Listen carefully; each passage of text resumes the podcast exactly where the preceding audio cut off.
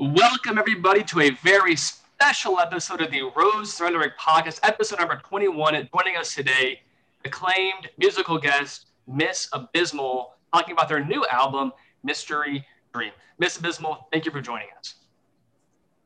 Hi, thank you for having me. let's let's start. So this was a great album. People who don't know Mystery Dream, you can find it on Amazon. You can find it on Spotify. A ton of fun to listen to. Nine songs on the album. Super fun, super enjoyable. Let's start with the the persona, the the, the Miss Abysmal person.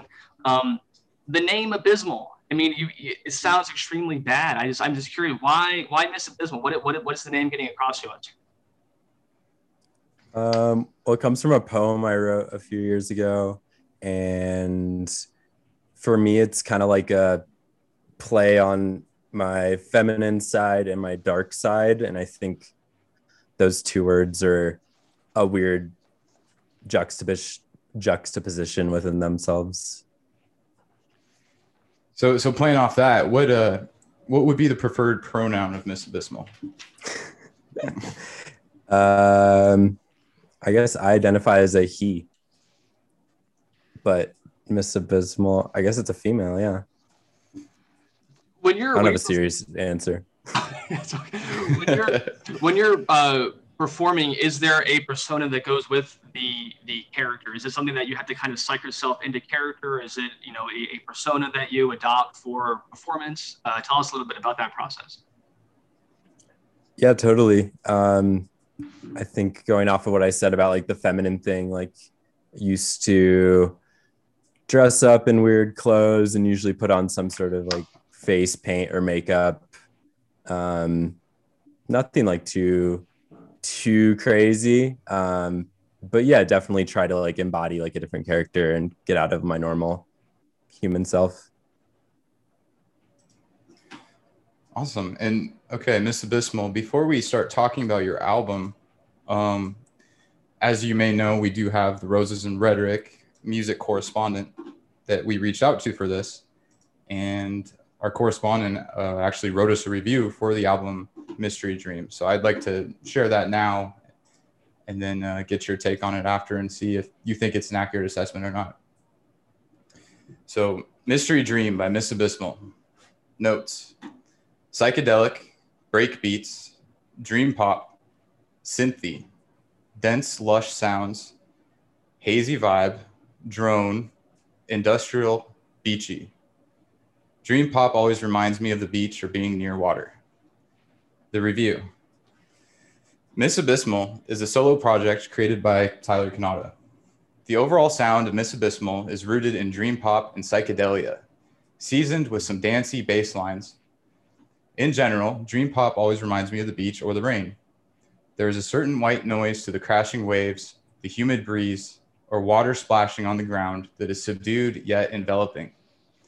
Those same sonic qualities are prevalent throughout the album, the second album by Miss Abysmal.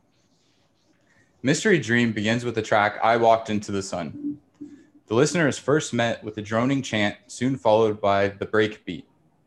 The song then flares into hazy, lush vibe that will continue throughout the entirety of Mystery Dream. Miss vocals are soft and airy, creating a hallucinatory aura. The lyrics all over the album meander as one often does while asleep. This is especially evident on the track Dream Jungle. The use of the 5 4 time signature on Dream Jungle offers the feeling of strolling between thoughts with a pleasant ease. Then, when the time changes to 3 4, it feels as if one has stopped to ponder a specific thought before going back to strolling along again in 5 4, um, Junebug is hypnotizing with a sensual energy. The coda on Junebug then breaks into an almost lucid awakening. Mystery Dream ends with the song Tearing Down the Big Screen, which is the last grasp at trying to remember every detail before fading back into reality. For the best listening experience, I recommend putting Mystery Dream on around dusk. Sit outside or next to a big window, grab yourself a beverage of choice, watch the light fade, and let the sounds help you drift into the last third of the day. And that's the end of the review. is that a sound like what you had intended for the album, or is that close to to to reality from your opinion? Mm, that was really nice. Thank you to the writer of that. Um, yeah, I think it nailed it in a lot of ways. To quote and copy Joni Mitchell, I'm a water junkie. Um, so all the water references are certainly there and is very much a part of who I am as a person. And I really liked the the dusk thing because that's my when I'm really creative, and I probably wrote most of those songs around that time period. So that was pretty cool. I don't know if I've listened to it at dusk, so sounds great and fitting. Very good. Yes, that. So again, and that, that was uh, from our very own uh, R and R official music correspondent. And uh, I mean, this this this this whole project this last week, listening to the album, getting familiar with it.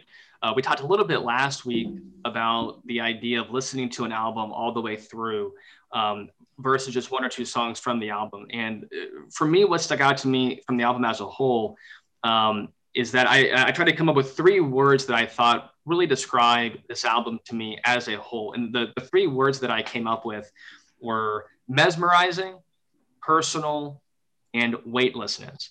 Um, I felt all three of those things in essentially every song, but it's more more so the, the song as a as a, a process uh, from beginning to end. Uh, I, I don't know how you did it, but your song gave me the sensation of moving through something. I mean, it was it was incredible. Uh, was that a a, um, a, feeling that you intended to create with your music, the the sensation of weightlessness? I don't think there's much like conscious things happening when you're creating music, at least for me. Um, but it does deal with a lot of like ideas about dreams and a lot of weightless concepts themselves. So, uh, yeah, I could see how you feel that. Yeah. And I wanted to talk about uh so I, I do want to get into flow states a little bit later in this episode, but um for the sake of making this album, uh, what what does that how does the order typically change in terms of how you put the the tracks together? Like, do you always start with vocals, for example, and then switch to to the, the guitars and the back track, or is it different? Do you have some sort of consistent model that you use, or can you just talk usually, about how you prepare the songs? Yeah. Um, I think I I'll always try and break whatever molds I have and try something new for whatever the newest song would be. Um, my most typical formula would be guitar first, and then from there, it just always changes as far as what comes next. Um, but there's definitely like the first song on the record started actually with a drum beat. So it's just the same drums throughout the whole song. And I just recorded, you know, four minutes of drums and everything followed after that. Um, and then there's I you know some songs like I'll specifically want to write in a like Dream Jungle I wanted to write in a 5/4 time signature and that was conscious whereas the Wishing Tower is also in 5/4 that was like not conscious. I just mm-hmm. happened to write it in 5/4 um but yeah always changing up the order and keeping it fresh I, I definitely wanted to talk uh, just really quickly also uh, about the album and the uh, cover art. Um, it's you you holding an orange or an apple, and you just have it in the background out behind Joe. Where was that picture taken? What was what was the kind of the the inspiration or meaning behind it? And uh, maybe a shout out to the photographer as well. Yeah, um, that's super fun to talk about this because I'm involved in so much of everything that goes into a record. So it's a Tangelo from my mom's tree in her backyard um, that I'm holding. And this is taken out uh, in uh, Milagrosa, um, which is a hiking area in Tucson. And it's about like a 40 minute hike to get there. And actually, like behind me, there's like a 50 foot drop. Um, and there's a huge pool of water down there that you can jump into. Um, but the photographers that I worked with were Frankie Carino and his partner Charlotte. Um, and I actually used Frankie's one of his pieces on the first record, and I for this one we wanted to I wanted to work with him again. I've always admired his work, and we actually approached it from scratch and conceptualized album art I like and ideas, and then location scouting. Uh, I came up with the spot, and then we hiked out like all this huge we hiked out this crazy flash out there. Like I filled up a, you know, 70 liter pack full of camera gear and clothes and outfits and stuff. And we had a lot of, it was a lot of fun shooting out there. That sounds like quite the experience. I uh, have been backpacking a couple times. I'm not very good at it. Uh, I'm glad that people do enjoy that. And uh, I, I, I would assume, you know, the, the nice thing about doing kind of your own thing is that, uh, you know, it might be harder to convince a big producer to let their talent stand over the edge of a crevasse uh, without a tie off or something. So, I mean, this is uh, all the uh, benefits of uh, independent art collaboration is you know, taking risks, as evidenced by the cover art itself. totally. Very good. Well, Joe, I am looking at our phone lines and we actually have a couple of callers. So, why don't we take a call? Um, so, uh, Ms. Abysmal, just so you know how it works, sometimes we take calls on the on the program. People uh, ask about comments on the show, um, kind of open anything. So let's see what our first caller has in store for us. All right, caller, you are on the air. Let us know uh, where you're from and uh, who you are. Uh, hi, uh, glad to finally be on the show. I've called a few times over the past couple weeks. Um, never gotten to me, so I'm glad to Beyond. Uh, my name is uh, Gerald.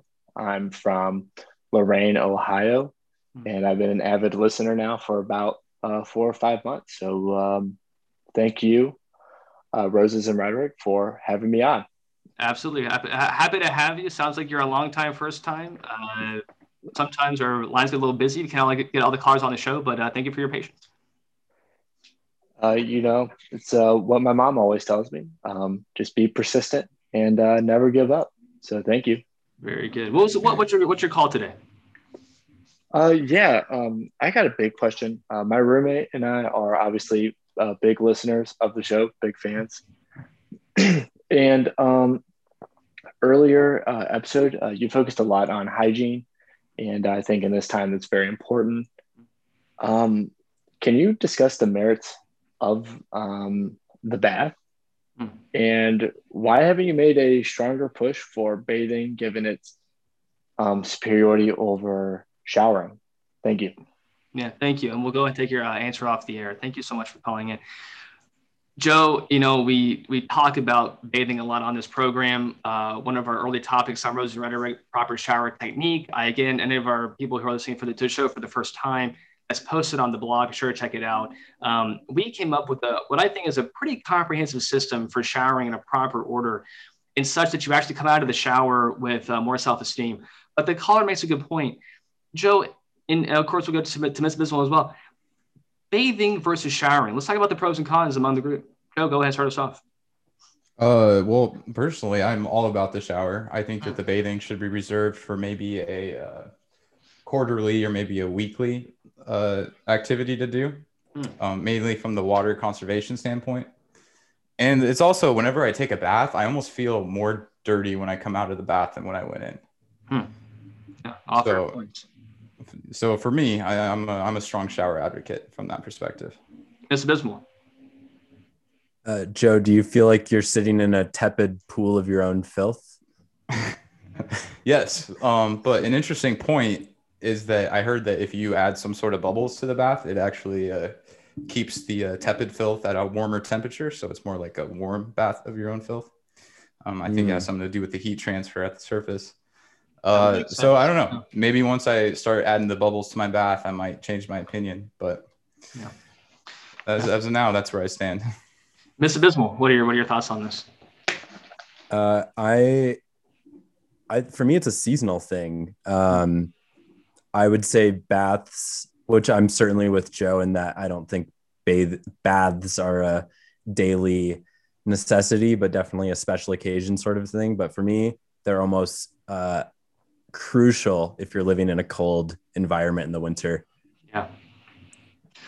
Absolutely. And I, I, I think I, I can understand where the caller is coming from because in a way, all of us after a long day, it is it is nice to be able to sit down in a bathtub. Now, the problem with the bath is that you have your butthole in it. I mean, let, us just use the word, right?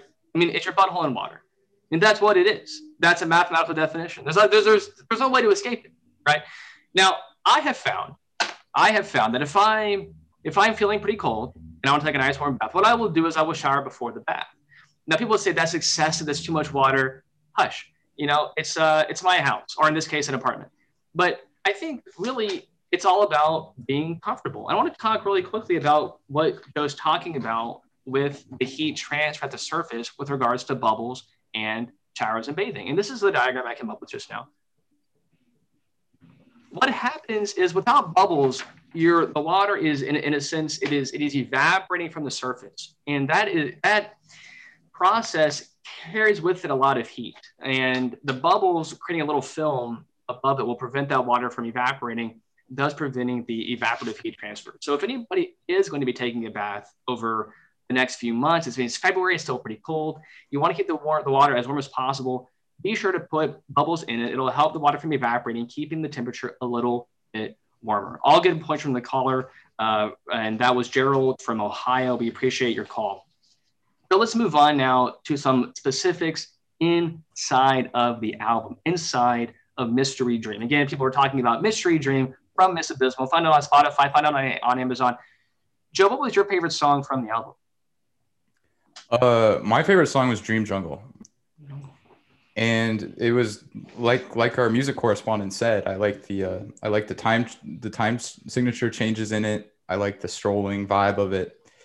It uh, that song was the song that stuck out, out to me the most on the album. It felt like a just slightly different style than the rest of it, but it was it was a it's a it's a good song which is smooth listening and uh, just something that I was able to listen on repeat for a while.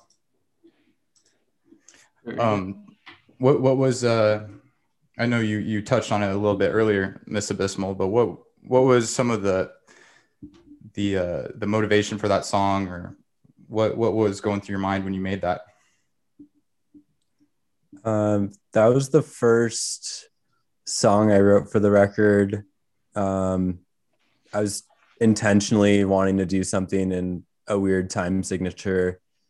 Um, I was actually like kind of studying like what is it? The River, just song by King Gizzard.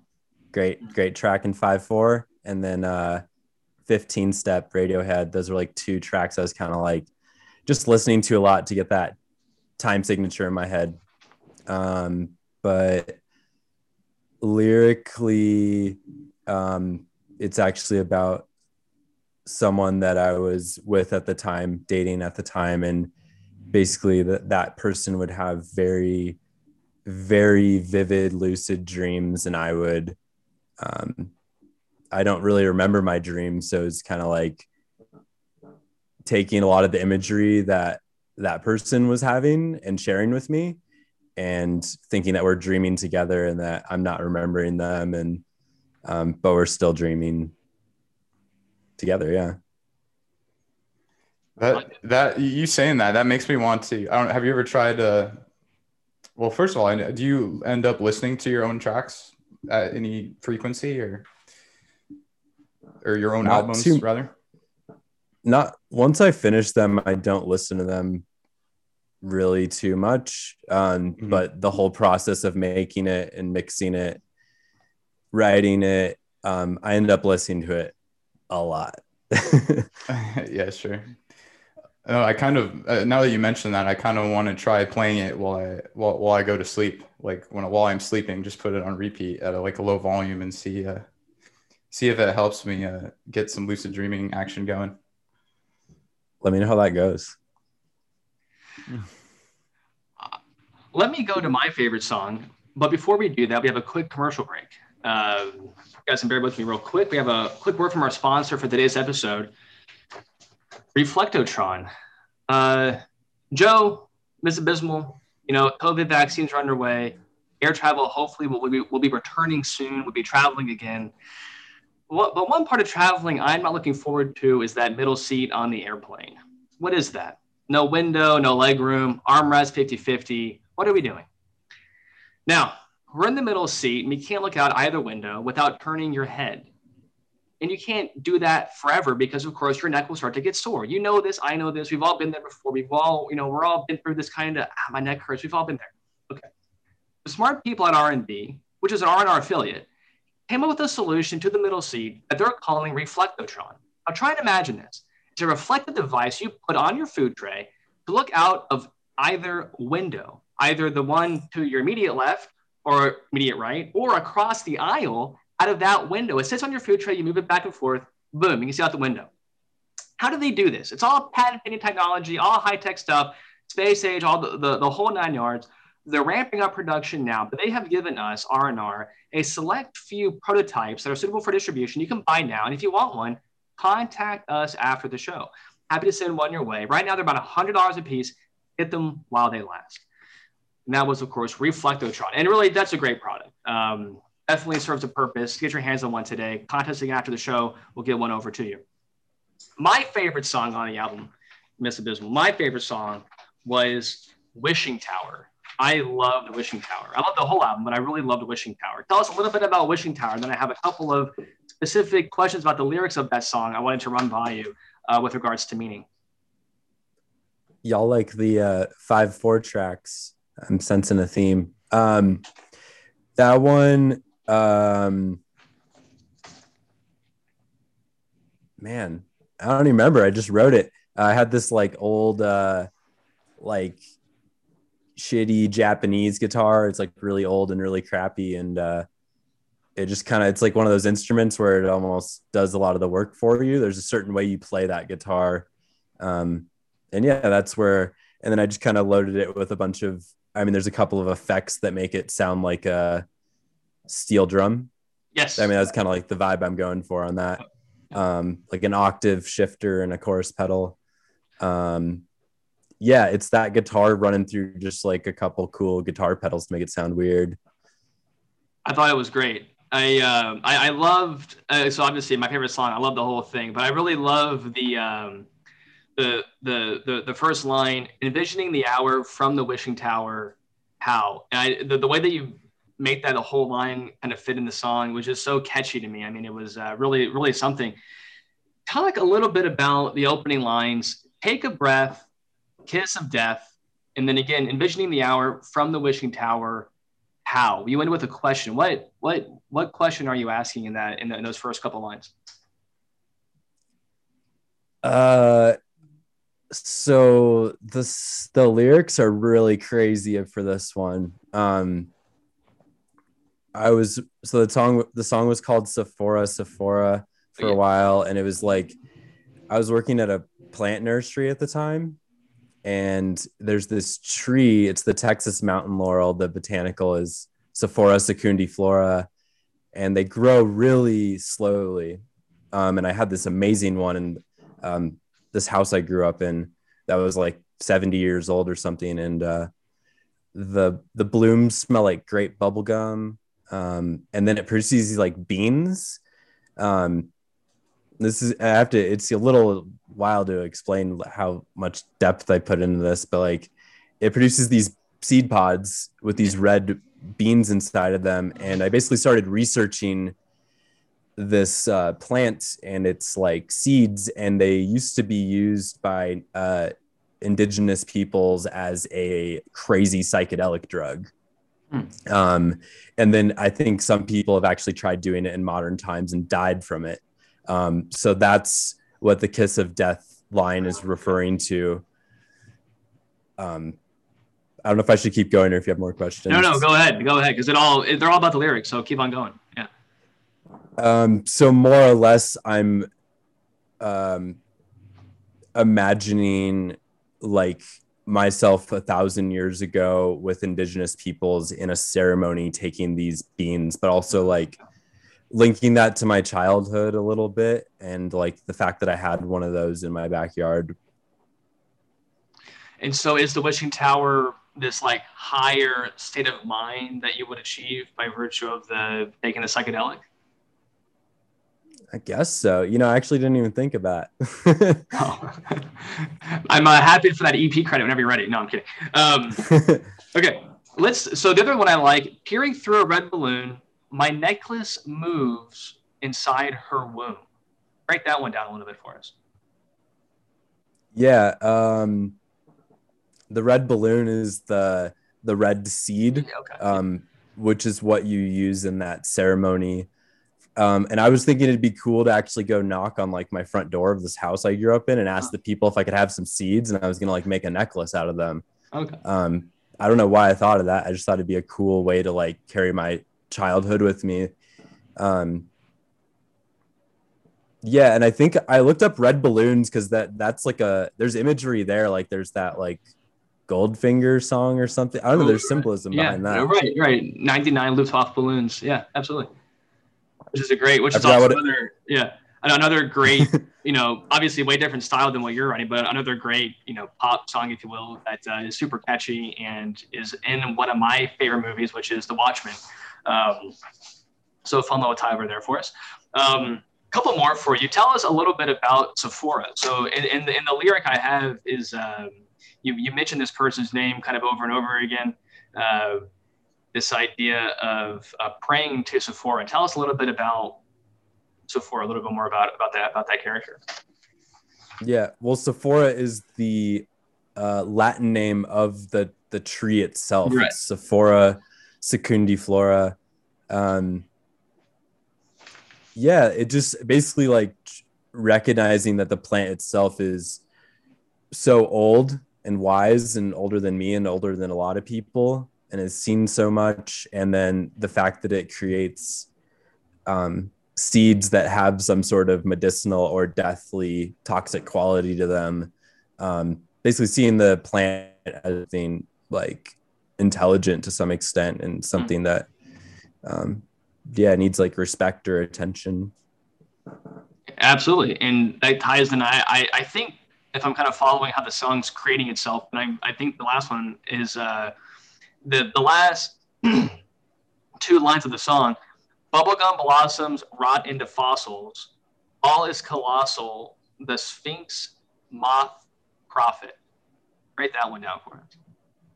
Uh, that's good. Uh, i hit on the grape bubblegum or whatever already right? Right. Um let's see. So the the sphinx moth is another thing i kind of got obs- obsessed with when i was working at this nursery I just like learned a lot about plants, especially the ones that are in the Sonoran Desert. Um, and the Sphinx moth is this. So every fig tree, there's like a thousand types of like ficus or fig trees, and they each have a specific moth that pollinates it. Um, it's really specific. Hmm. Um, and the Sphinx moth, uh, I guess that that was irrelevant about the fig trees, but a no. Sphinx moth is has this insanely long like tongue thing that it, it like it's this really long thing. And um it is one of the few like insects if not one of the only that can pollinate like uh, cactus flowers. Um, because um, they're so big those huge flowers mm-hmm. and it's the only thing that can actually get its tongue in there deep enough. Um, so i guess just like yeah just got really into the Sphinx moth, and there's something right. magical about it that I wanted to pay homage to or mention. Yeah, absolutely. I, I, I agree with you. I mean, there is, you know, this. I, I don't know. Um, it, it's it's fun to contemplate how things can evolve together. So, like you're talking about the Sphinx moth and how its long tongue and, and the cactus flower, how you know these these two species that at one point you know maybe had nothing to do with each other, you know, it somehow converged into this symbiosis together. I mean, it's kind of a, a fun thing to think about as uh, these things kind of come about in this natural way, and then you end up with this kind of beautiful balance in you know between two different uh, living things. Totally, that's beautiful. Yeah, no, I, I like I said, I and you know I had other songs in here I liked as well. I mean, honestly, they all had a different feel, but definitely a very nice theme running through all of them. But I, for for me, the the Wishing Tower was my favorite song. But I also would be remiss to not mention the beginning of uh, the opening song, Walk into the Sun, or I, I Walk into the Sun, uh, has such a catchy opening. Let's talk a little bit about that, and then we have another call uh, afterwards.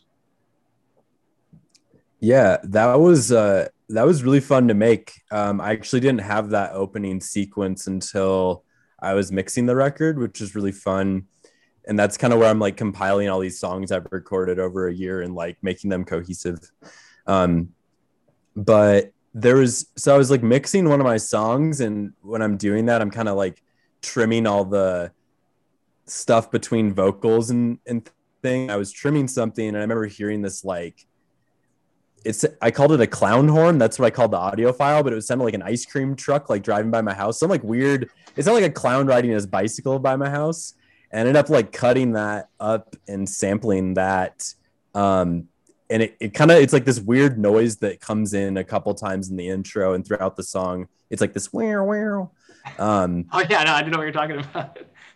and then the other part is like another result of mixing and trimming um, and finding these weird like um, mess ups. And it was basically a, and I do this a lot actually. It was me, I think it was the part from the end of the song, those drums, and I was cut chopping them up and trimming the fat. And there's a part of me dropping my drumstick, and that's what that's that's the like weird sound you're hearing. Yeah, right, right. Um, and so yeah, just kind of like accentuating like what is a total mess up in a take um, and making it into this cool thing. And then uh, there's a vocal, like kind of like shrilly thing that I do, and that was um, yeah, man, that was influenced by a friend's dream, not the one I mentioned earlier, but okay. someone else. And it was uh, I seem to like pop into people's dreamscapes occasionally, and they'll tell me about their dreams. And that one, the dream they were telling me about was sounded exactly like um,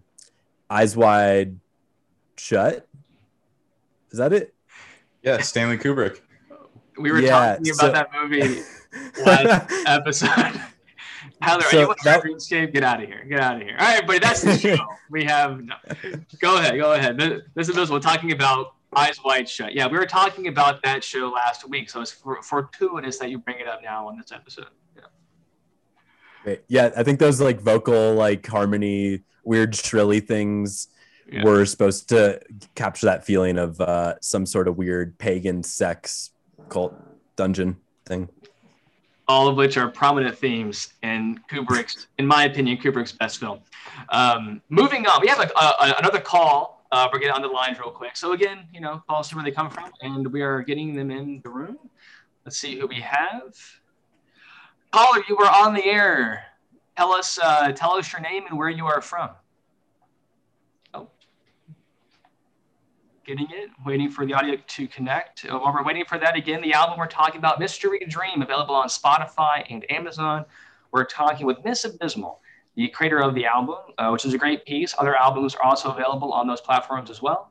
And I've had a lot of time, a lot of fun talking to the artist uh, about that song. So be sure to check it out. Mystery Dream is the album, artist name, Miss Abysmal. Caller, are you there? Um, well, that color comes in. I, I do want to I do want to circle back to Eyes Wide Shut again. Um, sure. Because I know as a lot of our viewers have been talking, I have I did make some unfounded claims that that uh, movie is the movie that ultimately ended or led to the demise of Stanley Kubrick's career. Um, Miss Abysmal, I know that you have some education in film. Uh, do you do you have any insights on that? Was I understand that to be Kubrick's last film, and um, I guess the theory that I heard is that he exposed a lot of different things that uh, some people might not wanted to have been exposed, and that may have led to his demise. Ooh, I haven't uh, I haven't heard about this, but it sounds like a good YouTube uh, hole to go down for sure. And I think we might have just gotten the caller on. Caller, are you on? Can you hear us? You know what I love, Joe? I love great radio. You know, I love we, that. We really need to fire our uh, sound engineer at this point. We are going to let's give me. I think I can try one thing real quick. Let's see if uh, can you hear us? and I don't think that they can. This is a kind of a bummer. Give me, give us one second, folks. Joe, tell us again about the album. We'll get it. We'll get this figured out real quick. Well, I can talk about the album cover Hello? behind me. Oh wait, There there, we go. there, caller, caller, you're Caller. on the air. Very good. Tell us, uh, tell us your name, where you're from, and what your question is. Hi. Um, so my name is Kelly. I am from Orange County, California. Wow, I'm just so excited to be on your show. and before I say anything, before I say anything, can I give a couple of shout outs? Is that allowed? Yes, yes. Make it quick. I want to give a couple of shout outs to two of my girlfriends, Hannah and Chloe. I know you're listening right now. Um, hi. Anyways, I can't believe what's your, what's your question? What's your question? Well, okay. Um, I have a question for Miss and Miss Mole. Um, I was just wondering. Well, I wanted to let you know that I think you're extremely talented. And I love your music. I love the message and energy that your music brings. And um, when are you guys going on tour next? And can I get a free T-shirt? Right, very good. And they'll be taking their call off the air. Very good. Miss Abysmal, any tour dates, merchandise, that kind of thing? Let us know. Um, I got no no tour. I don't think anyone has any tour dates right now. Um, and merch is pretty limited. But you know, I've I've thought of the perfect merch item, and I think it's gonna be lighters. Very good. And when you, when you say lighters, you flashlights or the kind that you use for uh, lighting a candle at night? What kind of light are we talking about? Yeah, Yeah, like, like can- long, can- long handle, long handle Bic lighters or the the Bic and Flicks. We'll have the the full spectrum Zippos, Bics, uh, barbecue lighters, all of it. My, my only request, if you do make a lighter, either like my permanent co-host is saying, make it the nice long one because nobody hands those out. I mean, really, it would stand apart. You know what I mean? If you're handing out these, uh, you know, you know, foot long lighters, or make it the those windproof ones. You know, those, you know, the uh, the uh, blowtorch. Ooh, yeah. do some well. I mean, I, you know, otherwise you have this little pussy flame. It's kind of nothing. You can't light anything with that. My guys, it's, it's just it's just gonna hurt you. You know, make it one of those windproof ones. You know, that way people can really you know do some damage with those things. I always like the windproof lighters myself. Joe, how about Joe? Your thoughts on lighters? Uh, yeah, I mean, no one wants a lighter that you can't use, so I'm all about the windproof. Yeah, absolutely, absolutely. And and you know, again, unfortunately, no no tour dates. But uh, is is touring something that you're hoping to put in your repertoire moving forward? Uh, that'd be fantastic. The difficult thing is, aside from the status quo, um, I don't have a band at the moment, um, which I used to a few years ago. Um, but yeah, it would require assembling a whole group of people. And uh, I don't know if anyone's been in a band, it's a lot of work. It's like date, it's like uh, being married. Is it like having a radio show with your with a charming co-host? 100%. Hundred percent. Very good. Try, try, uh, try three co hosts. Three, but are they all charming? That's really the question. No, I, uh, I am so clearly. Uh, all right, let me let, not not clearly. You you made this entire album by yourself. I mean, I to, to me that just seems like an impossible feat. I mean, could you just? It, we have a couple of questions that are a little more broad, but before we get onto those, I want to just spend a little bit of time talking about the musical process itself. I mean, what is it? It, to me, it seems like you have different layers of music, right? So you have the percussion layer, then you have the vocal layer, then you have, in, in your case, all these interesting sound effects. I'm, I'm just wondering, in your head, are you hearing it all at once, or do you hear one layer and then you add another? What is the creative process versus the engineering process that gives you a song at the end? Mm. Um, yeah, I think it's always different. Uh, I can't say I'm like a genius that hears an entire song in my head, and when I do, it it usually I, I it's too it's really hard to translate that.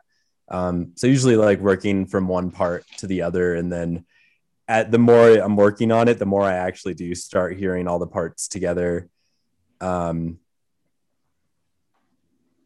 yeah, what was the other uh, the other part of that? No, that was that, that that was basically it. Um, I was just curious. You know, to me, it seems very hard to kind of layer different musical elements together. And uh, I guess you know you, you must have some kind of ear for that or something because you know, it, it just seems like where would you begin with such, with such a, a, a feat? It just seems like an impossible task almost because you're, you're having to yeah. write all this music that works together, and that that seems uh, really challenging to me. Yeah, I usually do it as I go. I don't usually like have it all. I just kind of start, and then it's a lot of like decisions, hmm. like making making decisions and sticking with them as far as like when a when something's going to happen or how long something's going to go on for. And um, yeah the computer's a pretty amazing tool and it's pretty easy to like kind of move things around and uh, do it all by yourself. It is possible. Well that's yeah, definitely so my- a, oh, i was just going to say that's definitely a topic that we talk about on the show is technology enabling you know these these pursuits and and now i think that's a nice branding a nice launch point to kind of a broader discussion you know about kind of some, some more more meta topics. So why don't you open us up with that discussion a little bit? Sure. So just talking about creativity and flow states in general, there are a couple phrases that I've been um, that have been stuck in my mind recently. Um, one of them is channeling the muse, which is to me means that it's not really me that's creating the art, or in this case, the artist that's creating the art.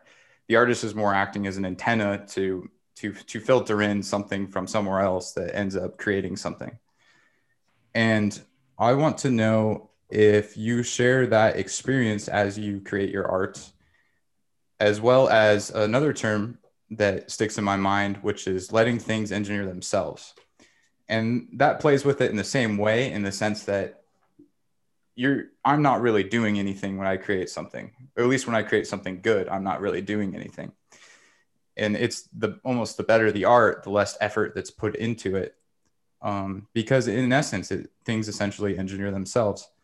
Um, do you share that experience as you create things? And um, a second part to that question would be can you talk a little bit about flow states? I know you have some experience in that area.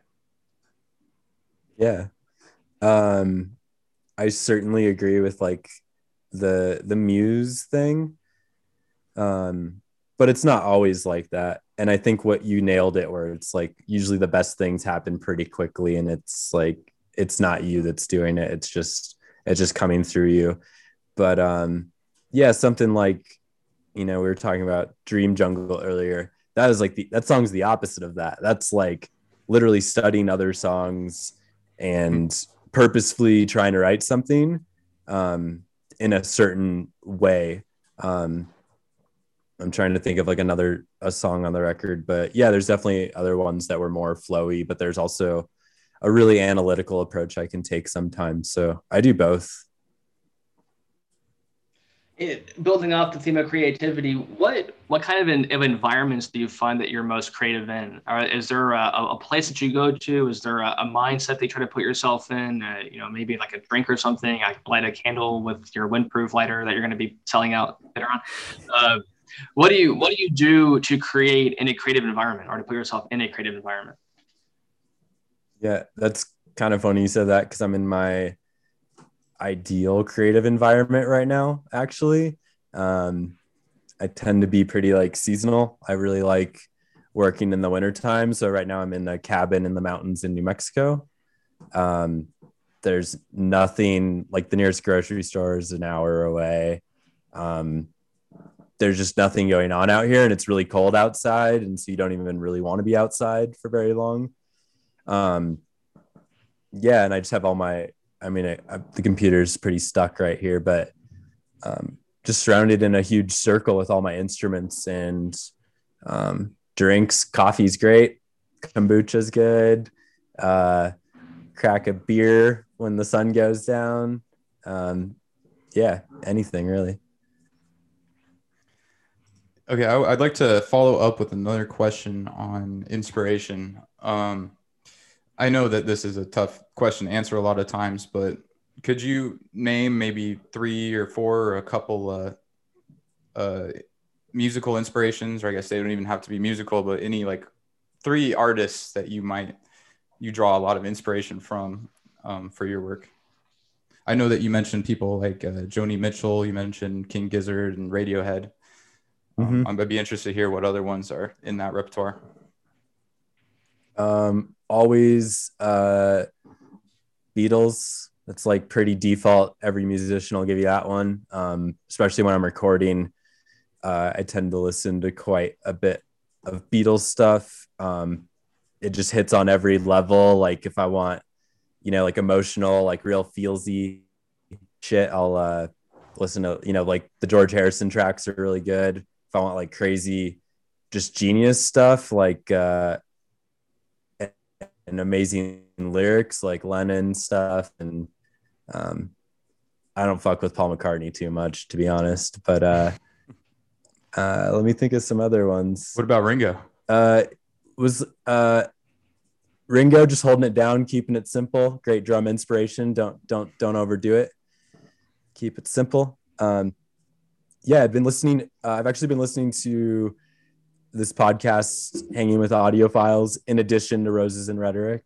Um, but it's a podcast by Jamie Lidell, and he that's been really like inspiring us from a production and engineering standpoint, like cool miking strategies and stuff like that, and weird shit you do in a studio. Um, particularly like the like Shawn Everett is a producer I'm getting really into. Um, even before this, was listening to like Sound and Color by Alab- the Alabama Shakes, and uh, the just production's insane on that one. It's just like, and that's not really like my type of music, but the way he produced it was really, really cool. Uh, what about the way he produced it was of interest to you? He does basically the most like unconventional, crazy techniques, um, placing microphones in weird places, like recording the drums with like, you know, iPod earphone, um, like, you know, I mean, shittier ones than this, like the old ones using those as microphones. Um, weird binaural head microphones. Um, yeah, when you when you actually start like check out that record, like start listening for the details, like it was like you can literally hear like the pedal on the piano like still going and like you can hear all this like janky shit going on in the background that's uh, it's really charming I, I, I like that. I uh, one of the things that I've I've tried to do um, had a had a few friends that are very much film enthusiasts and um, have made an effort, or I, I made an effort to listen to them when they talk about some of the more production side things, uh, camera techniques, that kind of thing, the actual, um, you know, uh, like what, the the physical things you do to capture the the audio and, and the visual, and what a difference that makes. Um, I remember the first time that I saw 2001: A Space Odyssey when in in the 70 millimeter film and just how it was truly was a different experience than what I had seen before. It looked different. It was it, it was it was a very enjoyable experience uh, in an art house theater. Um, and so to hear you talk about the production side for music, that to me makes a lot of sense. And is that as you've begun making your own music, do you find yourself listening to songs that you listened to in the past and, and hearing things differently or, or getting something different out of it now that you're in that creative mode yourself?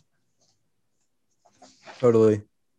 Um, I think it happened like really recently, like in the past six months. I, um, I'm almost at the point where when I hear a song, I I know how they did everything, like and what the instruments are, and I can tell exactly like that was that synth or that keyboard, um, and they you know mic'd it a certain way or something, um, and that's like a real quest or like just trying to discover like I really like a sound. How did they do it? And like just digging on the internet for interviews or like even just like photos of people like in the studio and you're like looking in the background like what is that thing? Um yeah so really like studying that a lot and now like my ears are really really trained for that shit. Yeah, very nice. I wanted to ask a couple questions. Joe i'll give you a chance if you have one to follow up with that. Uh no go ahead I wanted to talk a little bit about music as business and kind of music as entrepreneurship, and to kind of open it up with maybe kind of a, a of a simple question. Um, talk a little bit about what goes into marketing an album, what goes into selling an album. You know, you've recorded it, you have your product. What are the net for anybody who's listening that wants to make music a way that they that they make money? You have this product. What do you what do you then do to get it into the marketplace? Dude, I don't know.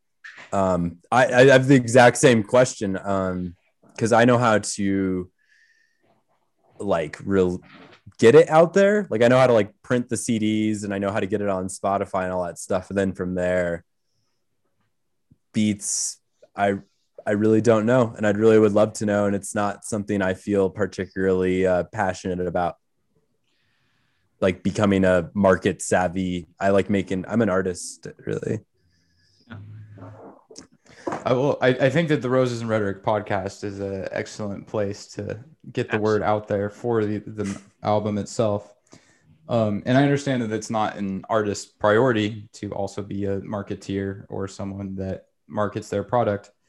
Um, just philosophically, uh, do you feel any opposition to to aggressive marketing on a product like this or towards your art? Oh man, I I'm pretty removed and I I almost don't feel like qualified to answer that question. Like I I'm a really good ad blocker. Uh, I have no recommended videos on YouTube. I don't use social media. Um, I just like, and I live out in the middle of this cabin in the middle of nowhere. So I get like very little advertising and marketing. Um, mm-hmm. I understand the reasoning for it. And like, I would want that for myself. I wouldn't want to be the one doing it per se, but um, I guess that's how you. I mean, at the end of the day, it's just like trying to get art and let it reach people and like reach a wider audience is like really important. And um, it seems like a really liberating and really confusing time for that right now. I think like there's going to be a disruptor um, for the music industry Netflix, Uber, like something's gotta give and like change things. Um, it just kind of hasn't happened yet.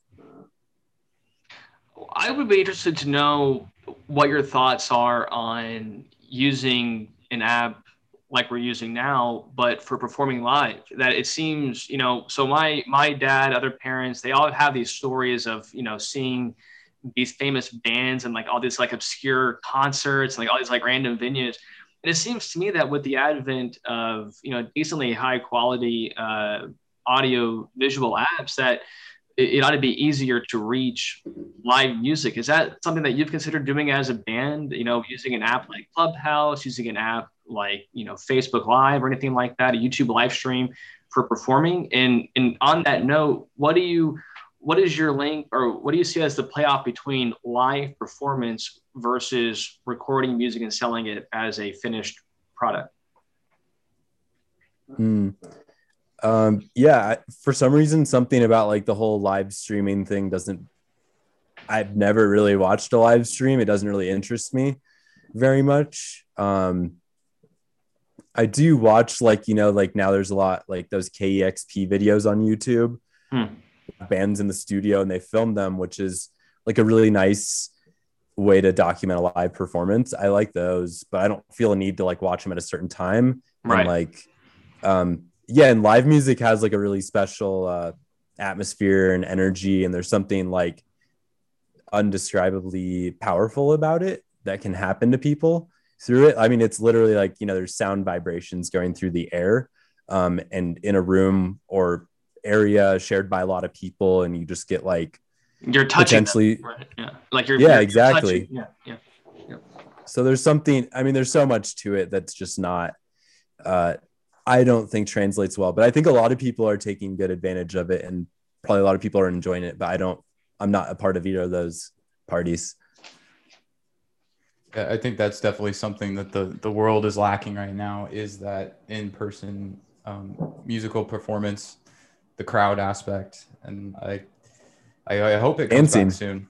Yeah, dancing. I mean, yeah, I, I, I doubt that anyone within a couple hundred mile radius of me has danced in a, a group larger than five people in the past year. So I, I hope that all comes back. Um, and I hope it comes back soon for that reason. I, I, I do as well. And I, I guess I, this might seem like a funny question given what we just talked about, but I, I have you ever one of the things that we talk about on this podcast all the time is an author named Peter Thiel, who's very big in startups and this idea of innovation and, and, and capitalism and starting companies. Now, as I was listening to your music, I was just thinking, really, I mean, a, a band is a startup. I mean, that that's what it is. It's a small group of people with a unified vision working together to make a product.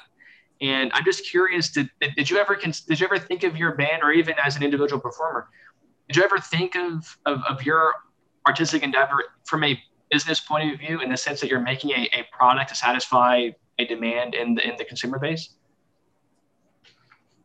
Uh, so like picking the name was actually really important to me sure. um, and something I put a lot of um, thought into. And like the, because I'd played in a band before with like, the name was a pun and we always had to explain the pun to people.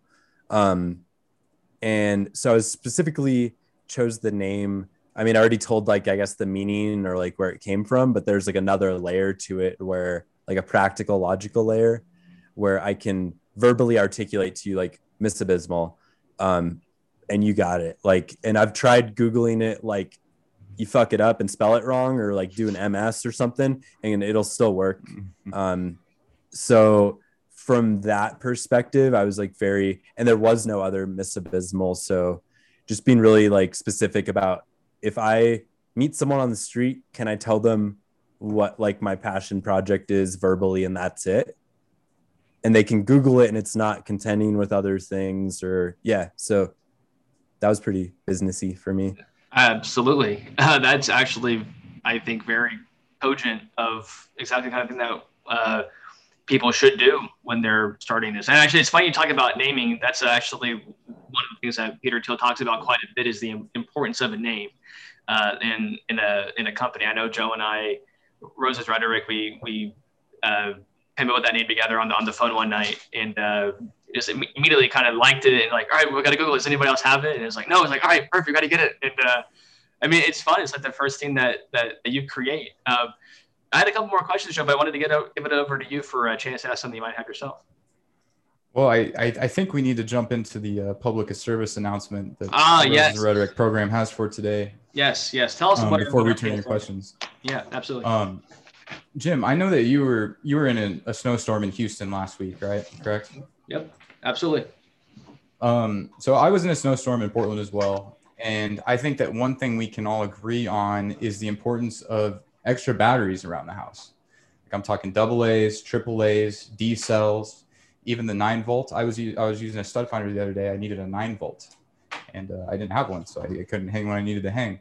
Yep. But for that reason, I mean, it's it's good to have some extra packs around, and more importantly, make sure you know where those packs are.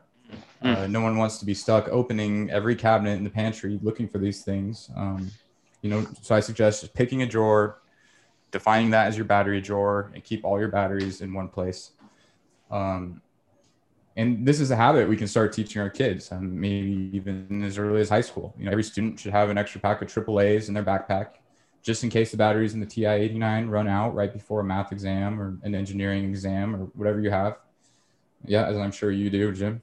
Absolutely, absolutely. Um, we, we can't we really can't have too many batteries on hand. Uh, in the event of a global financial collapse, it's even conceivable that batteries become a form of currency. Uh, so now, although that's pure speculation, but that shouldn't prevent us from taking it seriously uh, batteries could one day be money. So go, everyone, I want you all to go out and uh, and buy some batteries. Make sure you're well stocked. And I couldn't agree more. Yeah, I'd like to turn it back to you, Jim. I think you uh, had some follow up questions. I I tell you right now, I, I, I couldn't agree more. I and I'll say this one one more thing, Joe, on on that point. When you're mm-hmm. buying a flashlight, ask yourself one really important question: What batteries am I most likely to have in my house? buy a flashlight that uses those batteries. You know, the other day I was using a flashlight, Joe, running on triple A. What the, what the fuck is that bullshit? A triple A battery? Give me a break. I want double A or I want D cell. I have those batteries in my house at all times. So when you're buying a flashlight, buy one for batteries you're gonna have in your house. Very good. Well, everybody, That's we good, are good message. I thank you. Uh, we are we are getting near the end of our show today. We've had a lot of fun with Miss Abysmal. Again, the album name Mystery Dream. Find it online, Spotify, Amazon. Listen to it. It's a nine song album, super fun, super enjoyable, beginning to end. Put it on your car to driving around. it will be a lot of fun. I want to end with one question to Miss Abysmal. Again, coming from Peter Thiel. This is a hard question, so take some time with it. Um, the idea with this question is that it, it is a question that somebody could conceivably answer and come up with a novel business idea or a novel pursuit of some kind. And the, the, question is as follows What truth do you believe in that you have a hard time convincing others of?